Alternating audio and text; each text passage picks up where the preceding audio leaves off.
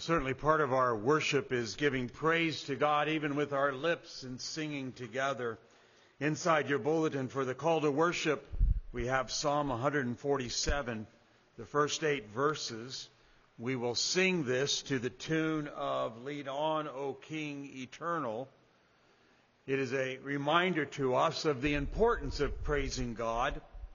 One has said there is nothing better, nothing more pleasant, or more becoming than to praising God. Give praise to God. Let us stand together and call one another to worship with the singing of the song.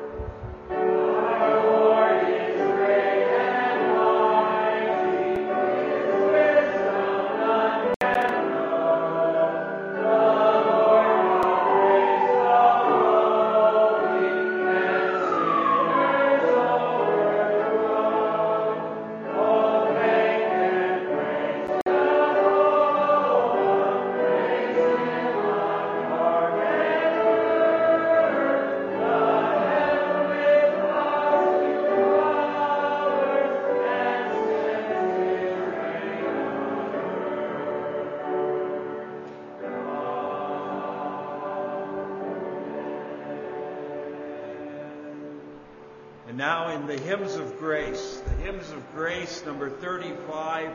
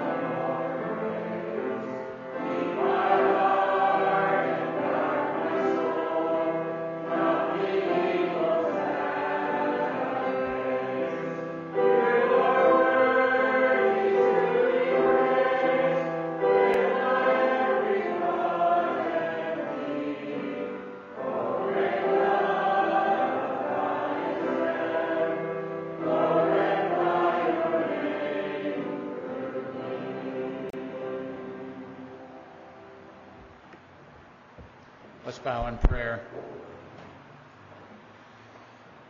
Our Father in heaven, you are indeed a great God and worthy of our praise. We pray that we would be faithful in glorifying you as we have just sung. We pray, Father, that it would, uh, would be our desire to put away every vice and every sin. Pray, Father, that we might be faithful in serving you and in worshiping you. Pray now that as we gather together to worship you publicly, that you would send your Spirit, that you would enable us, Lord, to honor you aright. Pray that we would be able to put away the distractions of this world. Pray, Father, that we would turn to you. Pray that uh, through our singing, through the opening of your word, through hearing it read and preached, through our prayers, Lord, that your name would be honored and glorified in this place today. In Christ's name we pray. Amen. Amen.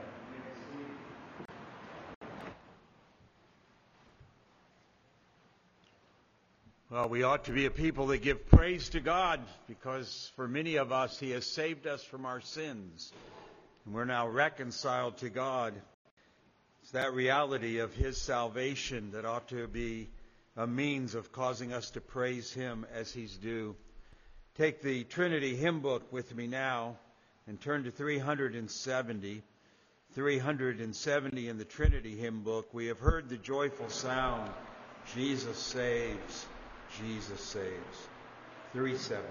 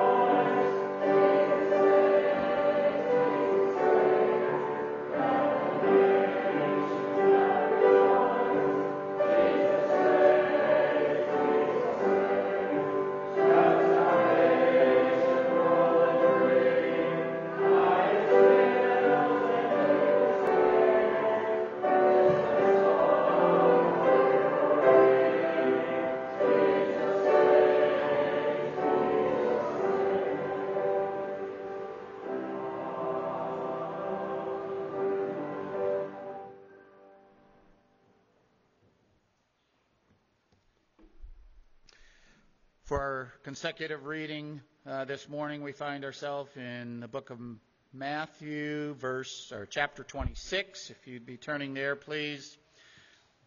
We won't be reading all the verses. Uh, we'll be reading the first 35 verses today. verse 1 starts out with Now it came to pass when Jesus had finished all of these sayings that he had said to his uh, all of these sayings, um, reviewing uh, what we have just heard uh, in the previous chapters as uh, Christ was speaking of his purpose in coming and how he would indeed save, as we just sung, uh, laying down his life for his people. Uh, chapter 26, um, we get to look in in Christ's last conversations, uh, really with his disciples as he's ending uh, really his public ministry, and now uh, we get to look in on Matthew's account of his conversations and the events uh, leading up to his crucifixion.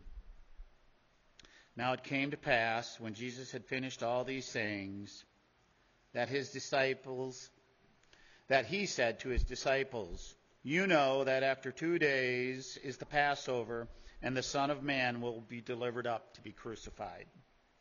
Then the chief priests, the scribes, and the elders of the people assembled at the palace of the high priest, who was called Caiaphas, and plotted to take Jesus by trickery and kill him.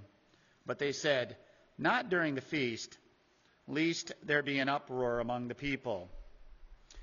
And when Jesus was in Bethany at the house of Simon the leper, a woman came to him having an alabaster flask of very costly, fragrant oil and she poured it on his head as he sat at the table. But when his disciples saw it, they were indignant, saying, Why this waste? For this fragrant oil might have been sold for much and given to the poor. But when Jesus was aware of it, he said to them, Why do you trouble the woman? For she has done a good work for me. For you have the poor with you always, but me you do not have always. For in pouring this fragrant oil on my head, she did it for my burial. Assuredly, I say to you, wherever this gospel is preached in the whole world, what this woman has done will also be told as a memorial to her. Then one of the twelve, called Judas Iscariot, went to the chief priest and said, What are you willing to give me if I deliver him to you? And they counted out to him thirty pieces of silver. So from that time he sought opportunity to betray him. Now on the first day of the feast of the unleavened bread, the disciples came to Jesus saying to him, Where do you want us to prepare for you to eat the Passover? And he said, Go into the city to a certain man and say to him, The teacher says, My time is at hand. I will keep the Passover at your house with my disciples. So the disciples did as Jesus had directed them, and they prepared the Passover. When evening had come, he sat down with the twelve. Now, as they were eating, he said, Assuredly I say to you, one of you will betray me. And they were exceedingly sorrowful, and each of them began to say to him, Lord, is it I? He answered and said, He who dipped his hand with me in the dish will betray me. The Son of Man indeed goes just as it is written of him. But woe to that man by whom the Son of Man is betrayed. It would have been good for that man if he had not been born. Then Judas, who was betraying him, and answered and said, Rabbi, is it I? He said to him, You have said it. And as they were eating, Jesus took bread, blessed, and broke it, and gave it to the disciples, and said, Take, eat, this is my body. Then he took the cup and gave thanks, and gave it to them, saying, Drink from it, all of you, for this is my blood of the new covenant, which is shed for many for the remissions of sin. But I say to you, I will not drink of this fruit of the vine from now on until the day when I drink it anew with you in my Father's kingdom. And when they had sung, a hymn, they went out to the Mount of Olives. Then Jesus said to them, All of you will be made to stumble because of me this night. For it is written, I will strike the shepherd, and the sheep of the flock will be scattered. But after I have been raised, I will go before you to Galilee.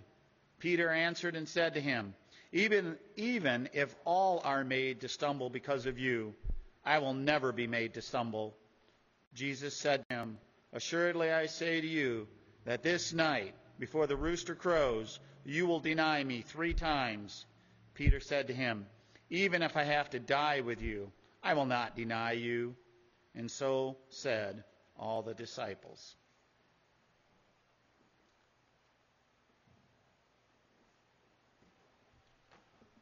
This morning, as we seek our God again together in prayer, we especially want to remember the Calvary Baptist Church in Exeter, New Hampshire, with Pastor Scott Meadows.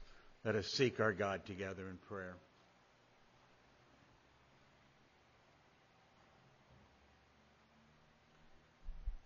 Our Father in heaven, as we approach you this morning, we do so with hearts filled with gratitude as we were reminded in the reading of your word this morning of your willingness to be handed over to evil men in order that you might be crucified and give your life a ransom for many. Father, we are undeserving. Father, we thank you for the willingness of your Savior to take your full wrath upon himself so that we might be redeemed, so that we might know the forgiveness of sin and what it means to be reconciled to you, so that now we even have the privilege of being able to come boldly before your throne of grace. And Father, we would come this morning and ask that you will bless the preaching of your word around Lenawee County and around the state of Michigan and even around the world. Father, be with those men who open the Word of God. Give them boldness, give them clarity. How we would ask that you would give them a greater fear of you than they have of any man. And may they proclaim the whole counsel of God. In the end, may you, by the work of your Spirit and through your word preached, even bring many to be added to the kingdom of God through faith and repentance do that work which only you can do. Father, we would pray especially this morning for your work there in New Hampshire. We pray, Father, that you would bless the Calvary Baptist Church.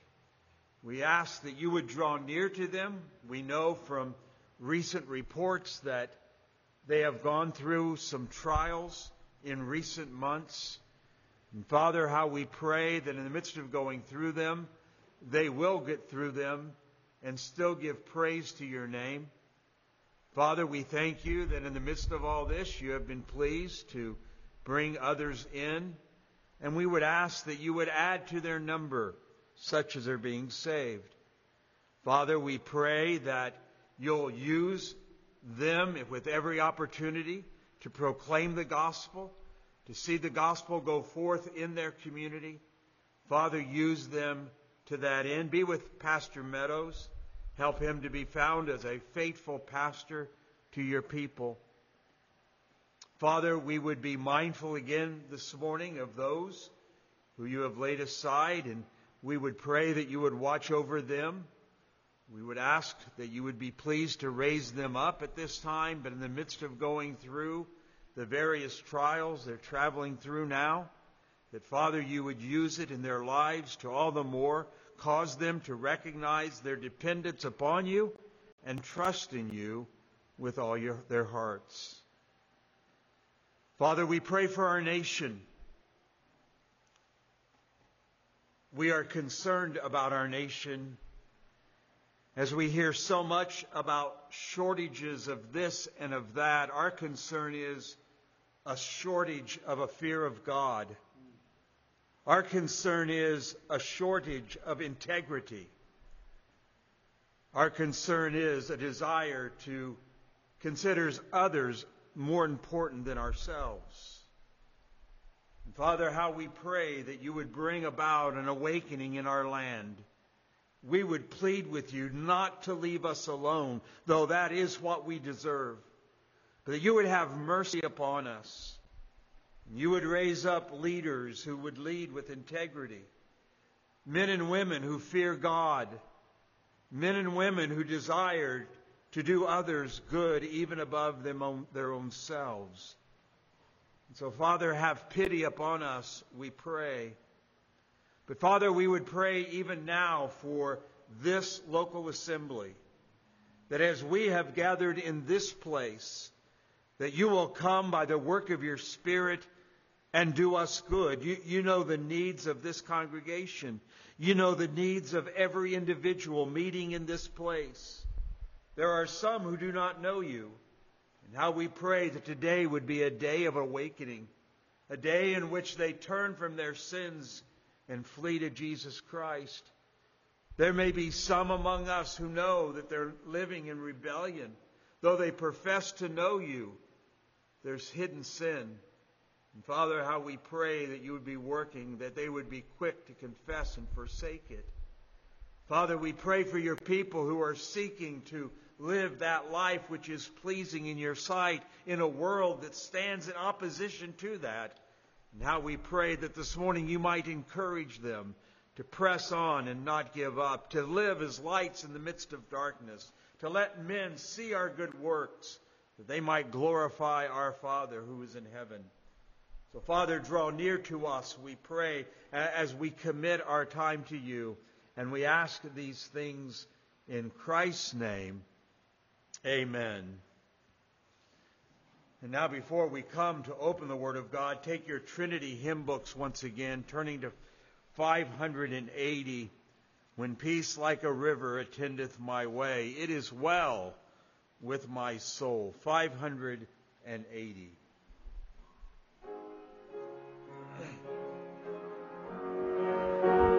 Let's stand together as we sing.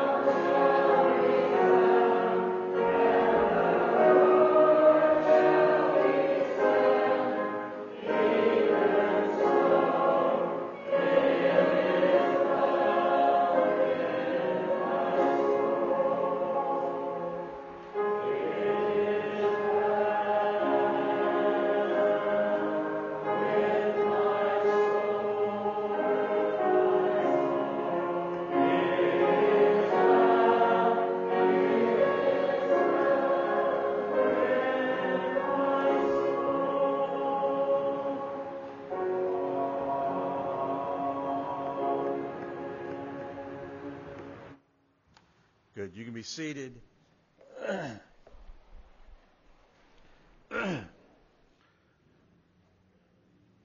Deuteronomy chapter 12. Deuteronomy chapter 12.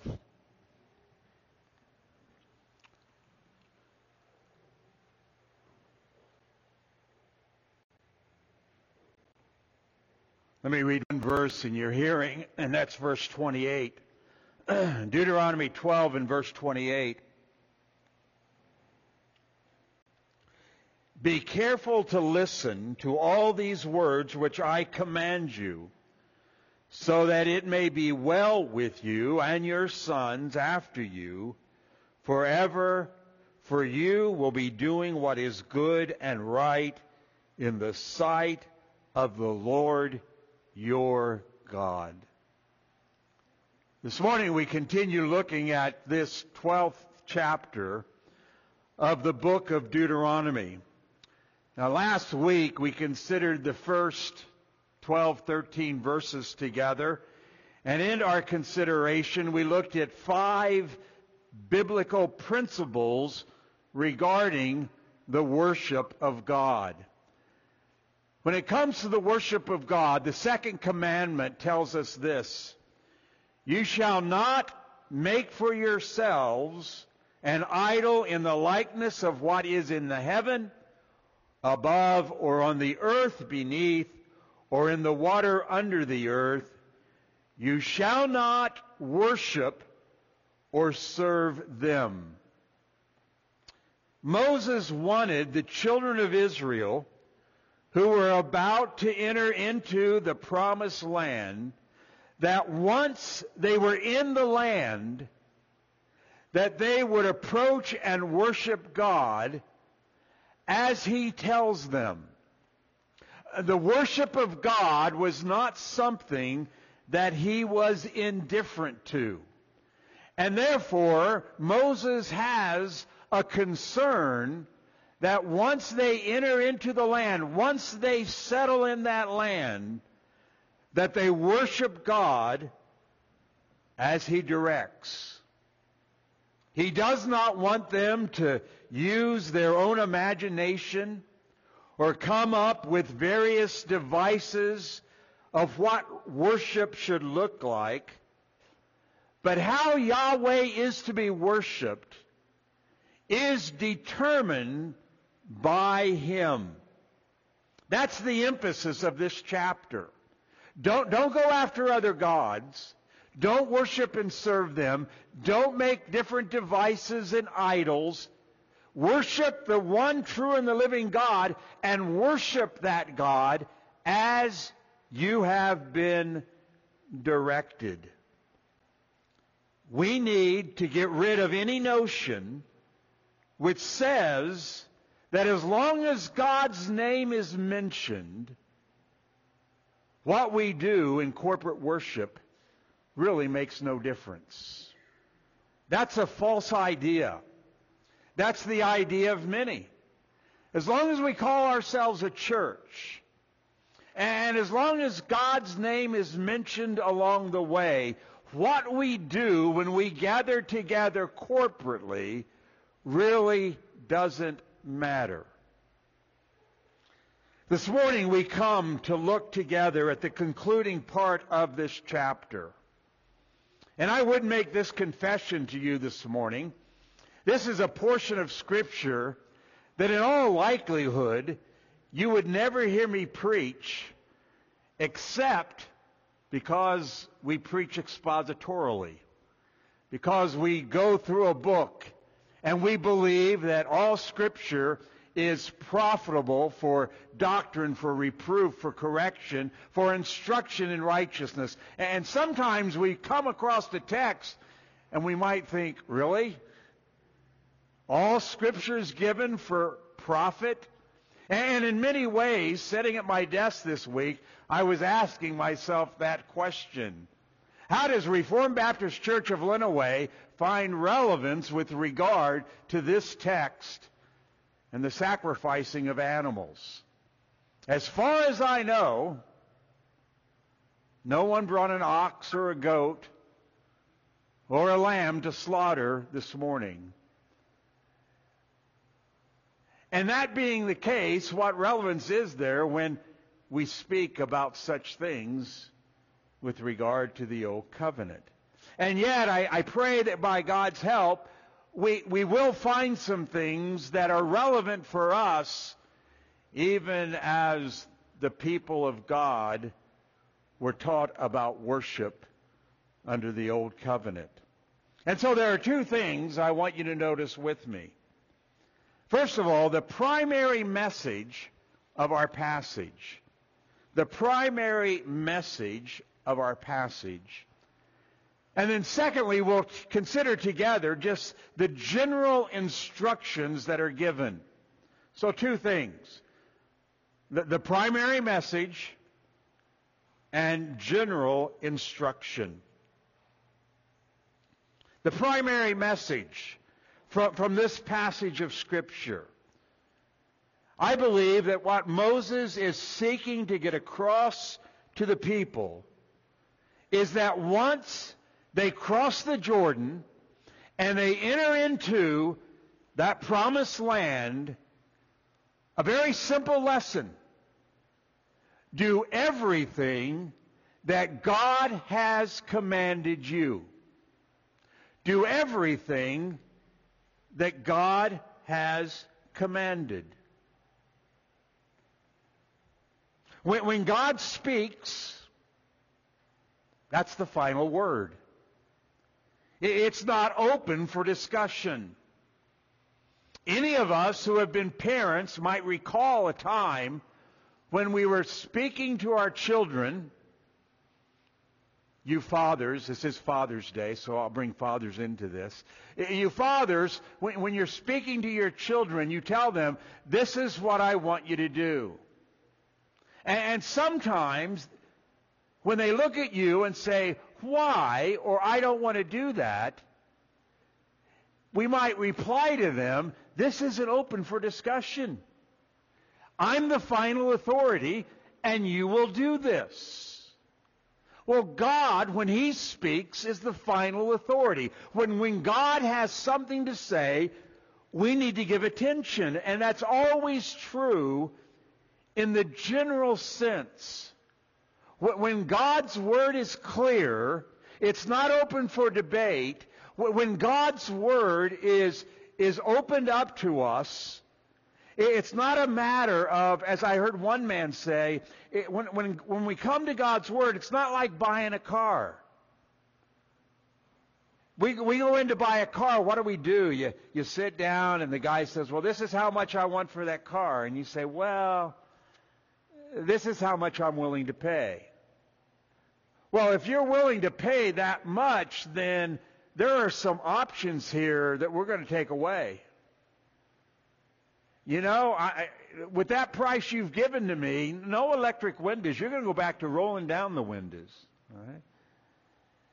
Well, you might say that, that's an option I could live. I don't know who can live with that anymore now that we've pushed buttons so long, but it might. Okay, I, I can roll down the window. I remember those days of rolling down the windows.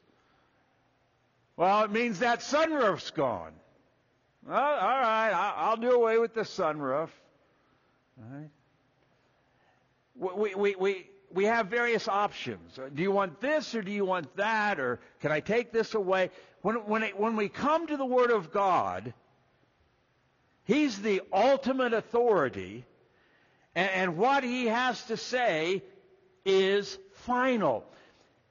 I, I trust that as we've gone through the book of Deuteronomy, that reality has come before us over and over again.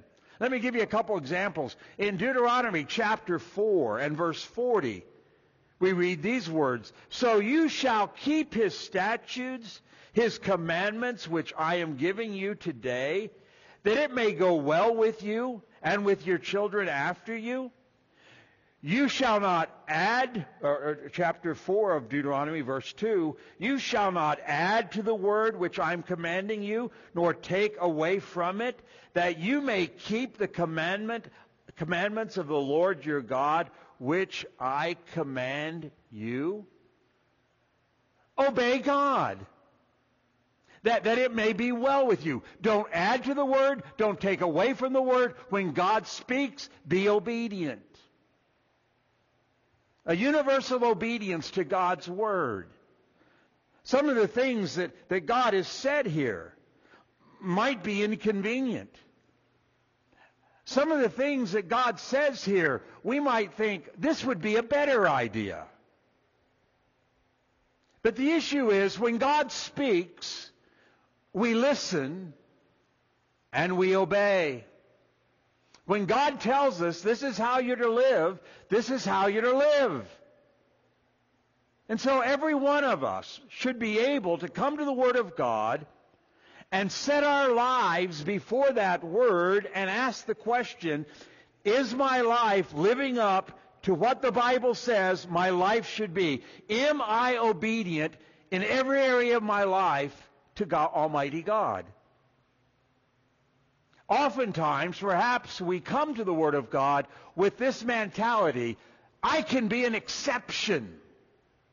Or, or my situation is different. Therefore, I can do this.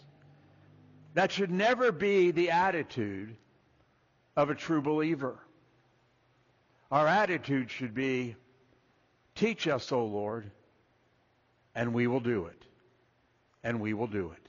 And that's what Moses is seeking to get across to these folks. Again, we read verse 28, Be careful to listen to all these words which I'm commanding you, so that it may be well with you.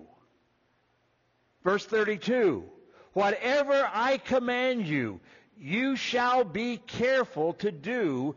You shall not add or take away from it.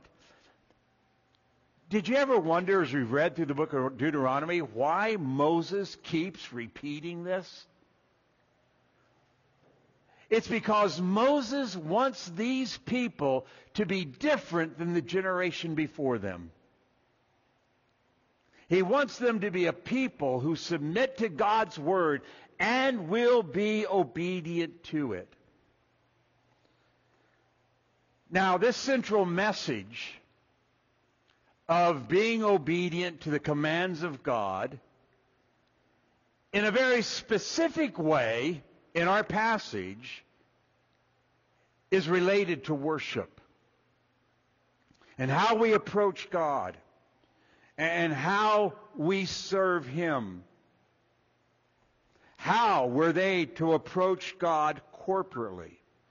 Well, here's God's word to them and what they are to do. It's his final word. As you enter into the new land, as you settle in that place, this is how God is to be worshiped. And Moses is trying to get across God would be offended at so-called worship that does not take place as he's directed. God is not concerned when it comes to his worship whether or not your needs are met. God's chief concern is, will you worship me as I direct you to worship me? Will you approach me as I instruct you? The Word of God is filled with examples of that reality. Remember there in Leviticus chapter 10? In Leviticus chapter 10, we meet these two men, Nadab and Abihu. And we read these words. Nadab and Abihu, the sons of Aaron, took either of them his censer, and they put fire therein, and put incense thereon, and offered strange fire before the Lord. These two men, Abihu, Abihu and Nadab, come and they, and they bring so-called offerings to God, but it was filled with strange fire. Do you want to know what strange fire is? Well, keep reading. It says, They offered strange fire before the Lord, which he commanded them not. He never told them to do this. One might imagine if, if you put the best construction on things, these two guys coming together and saying, hey, what, what can we offer to God today?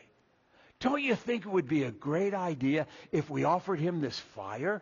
Wouldn't that be, oh, would that be nice? It would get people's attention. They would maybe listen better. Let's offering this, this fire. And they come with strange fire, perhaps thinking, oh, this is a good thing we're doing. But it was fire that God did not command. And here's what we read. And there went out fire from the Lord and devoured them. Does it really matter what we bring before God? If we could, we could ask these two fellows, do you think it matters to God what you bring before Him? If they could speak from the dead, I would imagine they would say, it matters a great deal. For the Bible says they died before the Lord. They died before the Lord. Deuteronomy 4, verses 23 and 24, take heed to yourselves, lest you forget the covenant of the Lord your God, which he made with you, and you make and, and make you a graven image or the likeness of anything which the Lord thy God has forbidden thee. For the God for the God, thy God, is a consuming fire, even a jealous God. When you go and offer strange things to God that he's not commanded or directed you to do, you're an idolatrist. You're, you're bringing to God something he's never required, no matter how you may feel about it. And God says, listen, I am a jealous God. And my jealousy is like a consuming fire. Can you imagine? Can you imagine a husband who so loves his wife and cares for her? You, you watch the way he treats her, how he cherishes her, he provides for her, he, he in, in, in specific ways cares for her. And you find out that this wife is going after other men. How grievous that is. You have a husband who loves and cherishes and cares for you, and yet you're going after other men, and his jealousy is, is, is risen up. Well, so it is when we bring strange things to God that He's not dictated. He says, I am a jealous God. I care for you. I love you. I want to do you good. I want it to be well with you. Now, now worship me as I dictate. And we think, well, I think I got a better idea.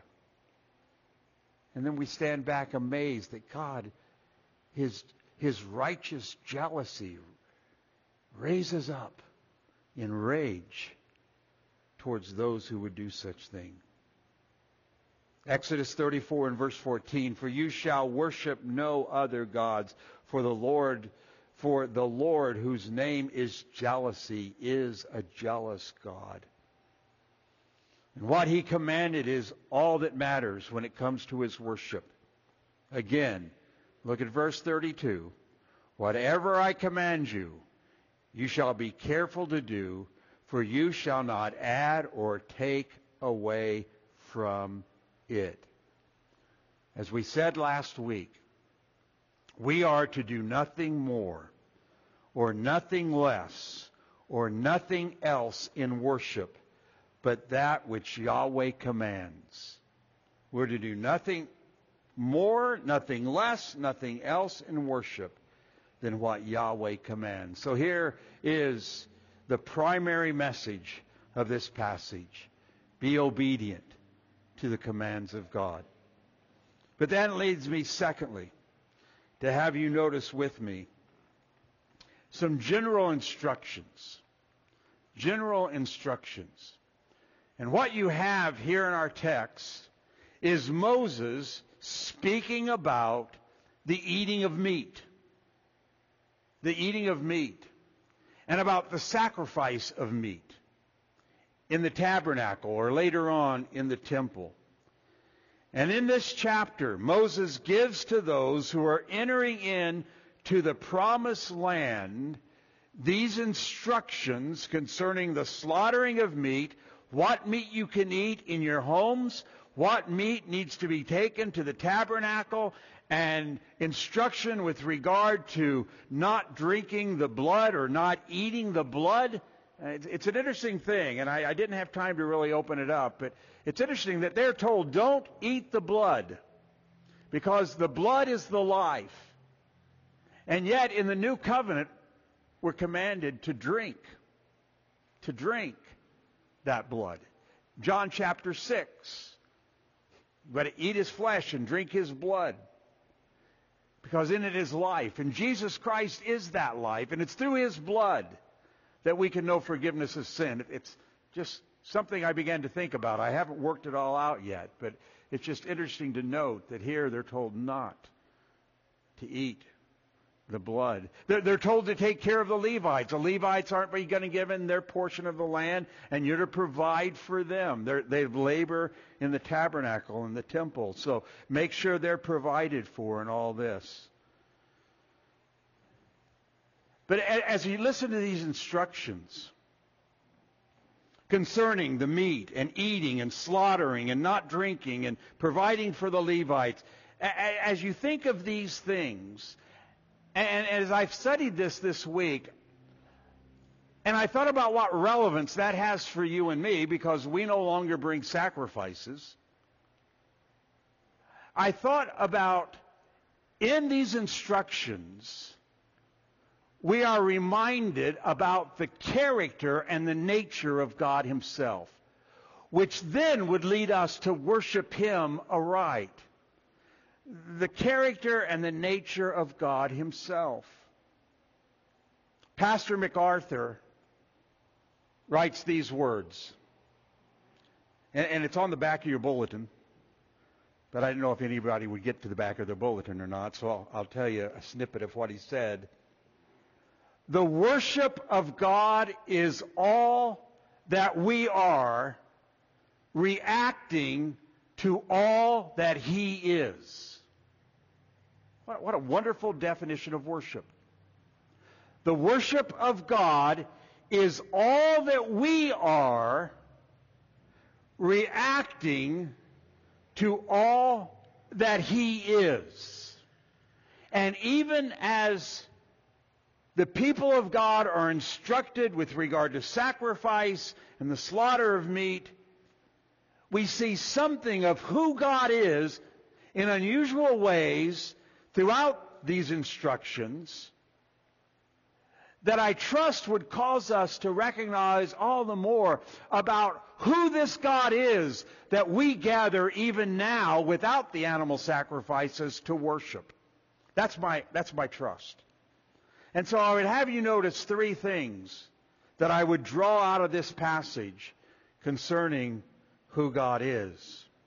The first thing I want you to notice is this the God that we worship, He is a generous God.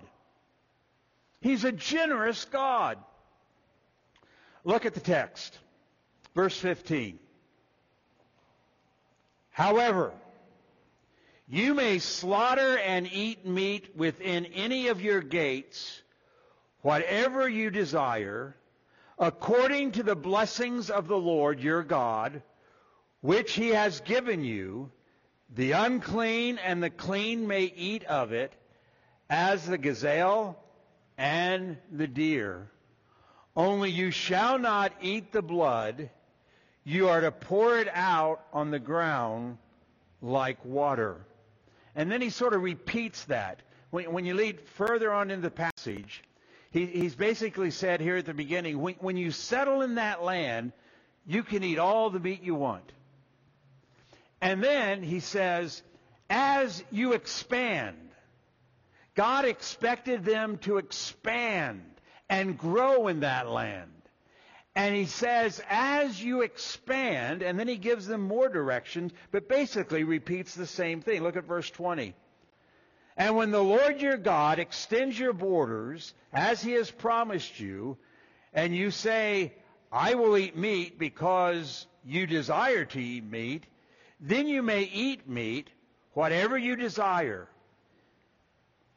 If you pl- if the place which the Lord your God chooses to put his name is too far from you, then you may slaughter for your herd and your flocks which the Lord has given to you, as I have commanded you, and you may eat within your gates whatever you desire. Just like the gazelle and the deer has eaten, so you may eat it. The unclean and the clean alike may eat of it. Only be sure not to eat the blood, for the blood is life, and you shall not eat the life, which is the flesh. You shall not eat it, you shall not pour it, you shall pour it out on the ground like water. You shall not eat it, so that it may be well with you and your sons after you, for you will be doing what is right in the sight of the Lord. You see, as they wandered through the wilderness, they didn't eat a lot of meat. And, and the animals that were brought to the tabernacle as they traveled was offered to God. And they would slaughter that animal and they would make this offering, the burnt offering, their blood was placed on the altar, and it was all offered to God. And now Moses tells them, when, when you now come into this promised land and you begin to set up settlements. So, some of those settlements are going to be too far away to come into the tabernacle every time you get ready to slaughter one of the, the cows or the lamb or whatever. And so even within your gates, you're now allowed to slaughter the animals, just, just like you would a gazelle or a deer. You're allowed to slaughter the ox, the goat, the lamb, and you're allowed to consume it. And I want you to recognize that as you do so, it is by my hands that you have this. This is my gift to you. Note the wording that is used, which the Lord your God has given you. God gives us good things to enjoy. God is a generous God. He's a generous God. And he reminds them or tells them that now you can eat of these things. It is by the generosity, or we might say, and Mr. Dr. Packer in his book, Knowing God, puts the goodness of God in the, and the generosity of God together. God, God is a very good and generous God, and He provides for you good things. He will care for you. That's to be their vision as they enter into the promised land. That, that our God is a generous and good God. You know, one of the ways that Satan continues to slander Almighty God is to lead his people to question God's goodness and generosity. It's happened from the very beginning, right? Remember Adam and Eve? Did God really say to you, you cannot eat from every tree of the garden? He began to have them question the goodness and the generosity of God, which then led them to sin. And, and that's the way Satan often works. Oftentimes, even as the people of God, we can begin to look upon God as some grumpy old man who wants to take the joy out of your life by burdening you with all kinds of regulations and instructions. We can begin to think of God in that way. And then we come together to worship and we wonder why our worship is a dull thing. But when we get a grasp of how much God cares for us and how much He wants us to enjoy all that we have in Him. I mean, how many times last week did He talk about coming with joy to Almighty God? And as, as Moses instructs these people, Go ahead, slaughter and eat meat within your gates, whatever you desire. Oh man, that would be a wonderful slogan for Texas Roadhouse, right? You see Texas Roadhouse now? Deuteronomy. Eat all the meat you desire. But I believe it demonstrates to us how much God loves us and how abundantly generous he is to us in all that he provides for us. And so when we gather together and, and, and we have in mind how generous our God is, our worship becomes alive. We, worship a good God. He says here in his word, do these things. Why? Why? That it may be well with you. I want you to live the life you ought to live well.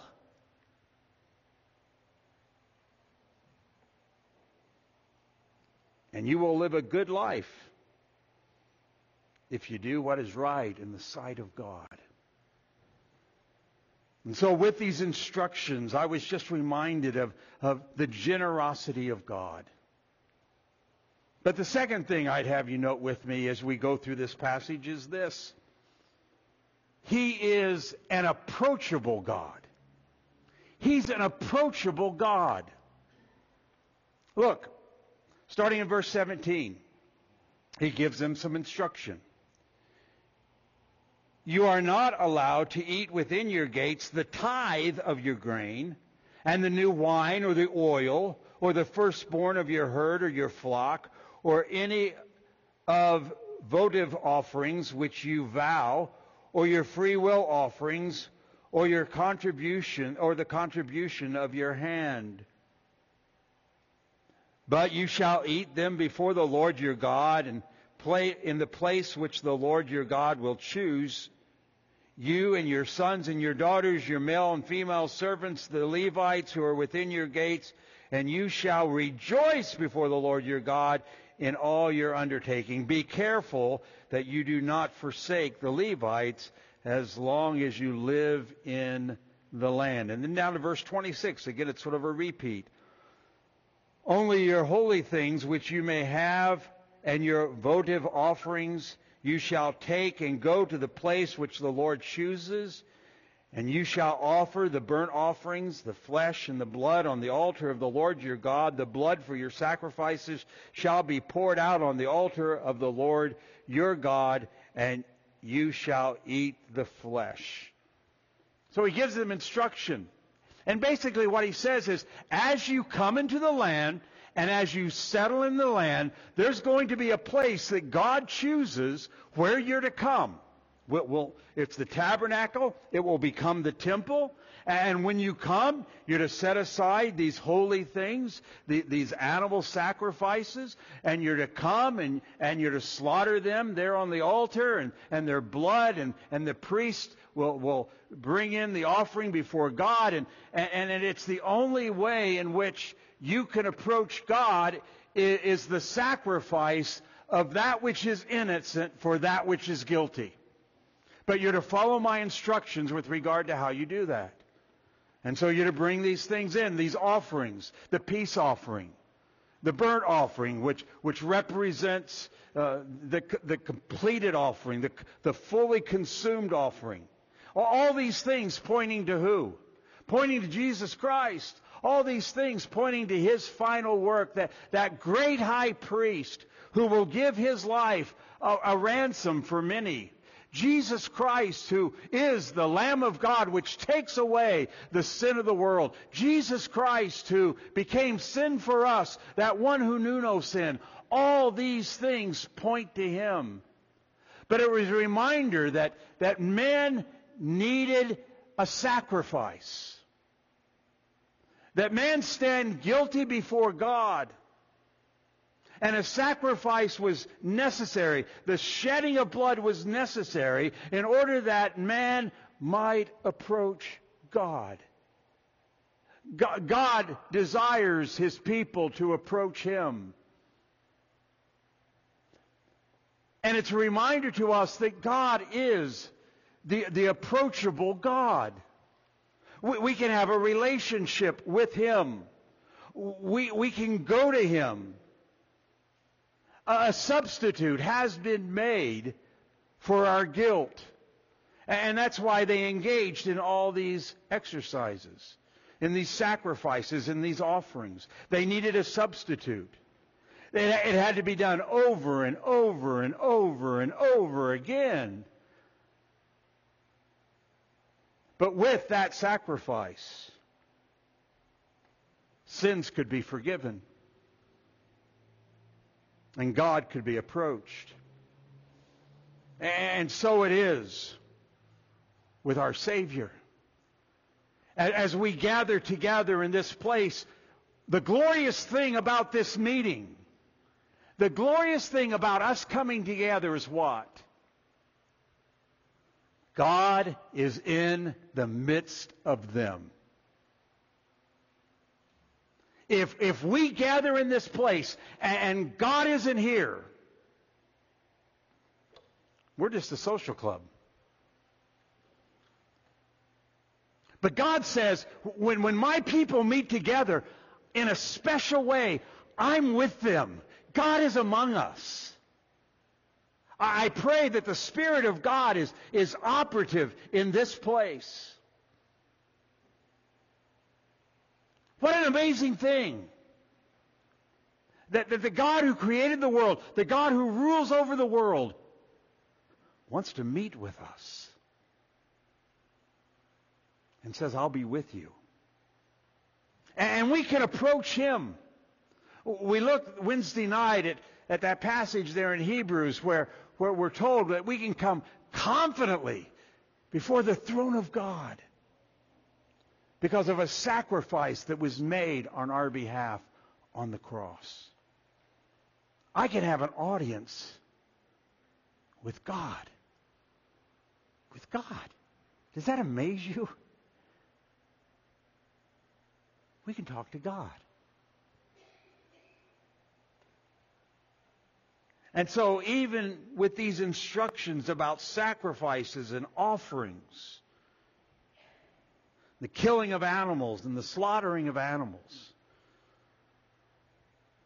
it's a reminder that we can approach God and have an audience with Him. And therefore, as, as we gather for worship, I mean, at the end of the day, it's nice to see you all. I look out, and there are some people that aren't here. I miss them. I wish I could see them. But at the end of the day, if I came here just to see you, listen, I, I could have used a couple extra hours sleep this morning, as nice as it is to see you. And I had a three-year-old in my bed. It's been a long time since I had a three-year-old in my bed. I had a three-year-old in my bed last night.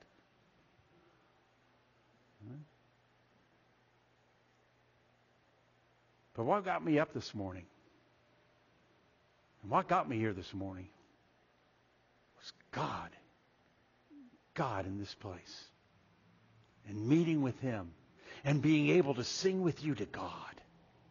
And be able to address God with you. And to hear God with you. What a wonderful thing. When we gather together as, as we understand we're meeting with God, that ought to breathe life into us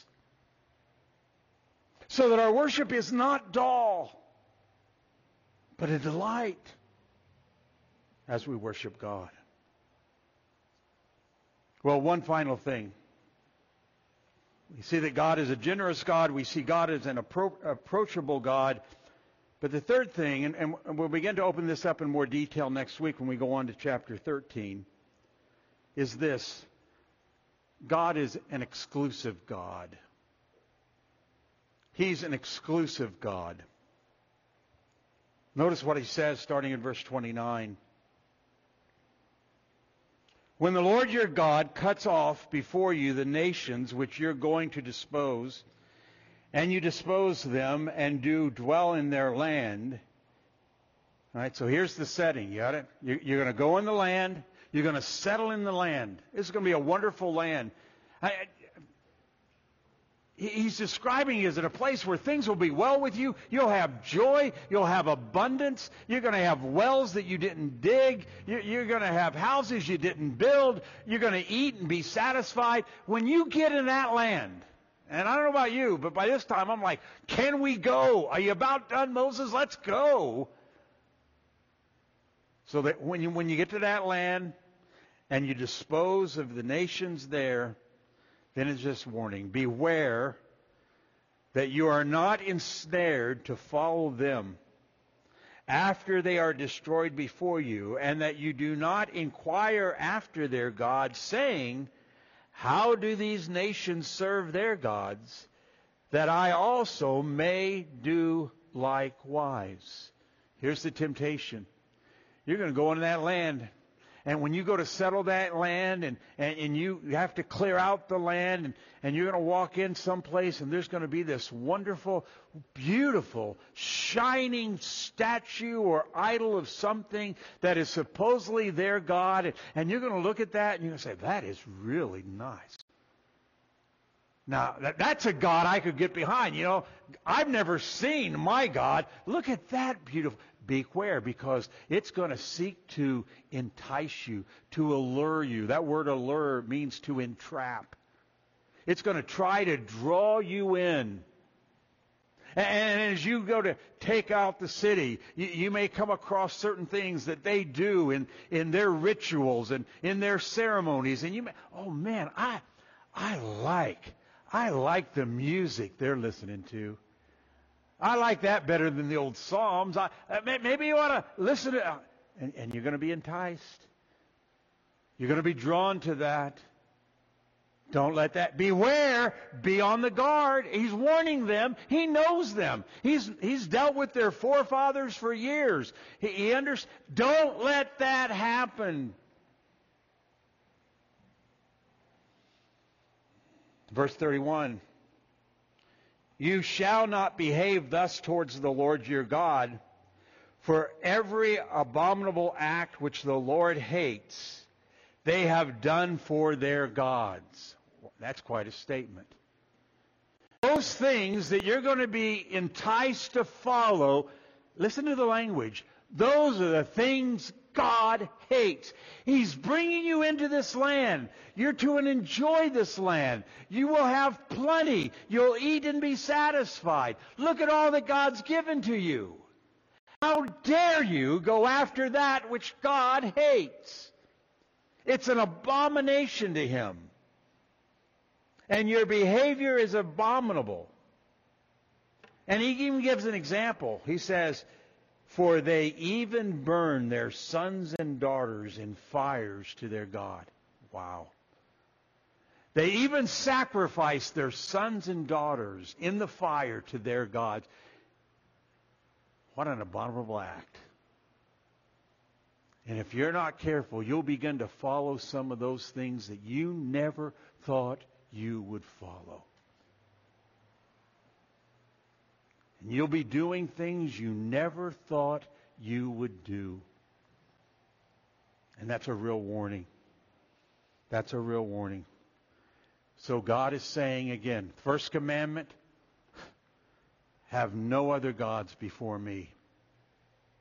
Second commandment, you worship me as I direct, as I tell you.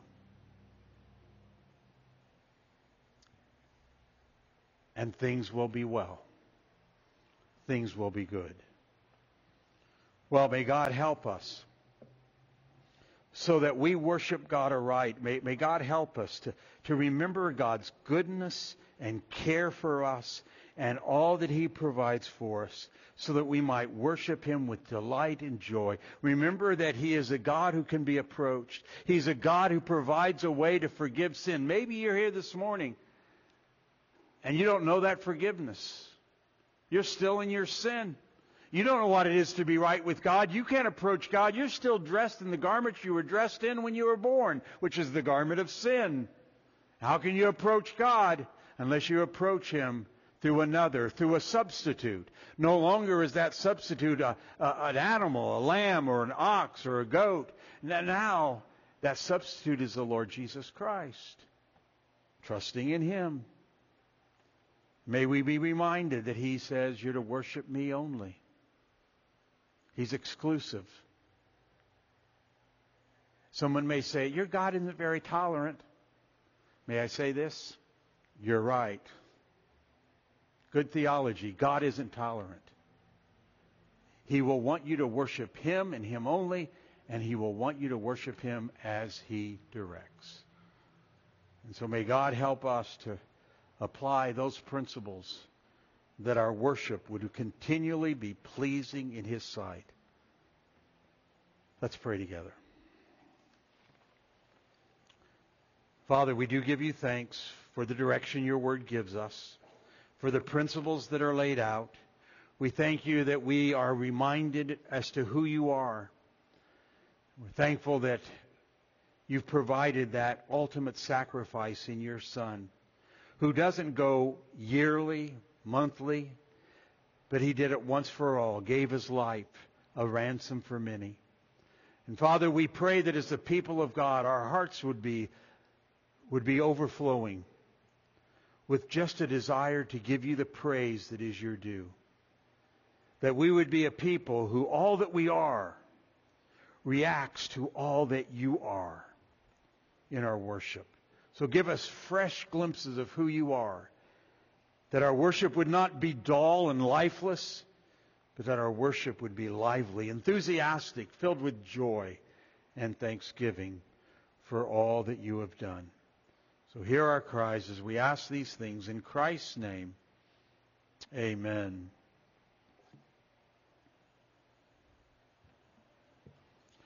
Well, in closing, let's take our hymn books, turning to number 13.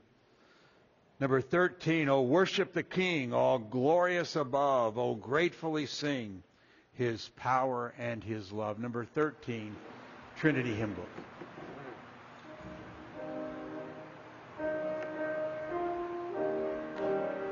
Let's stand together as we sing.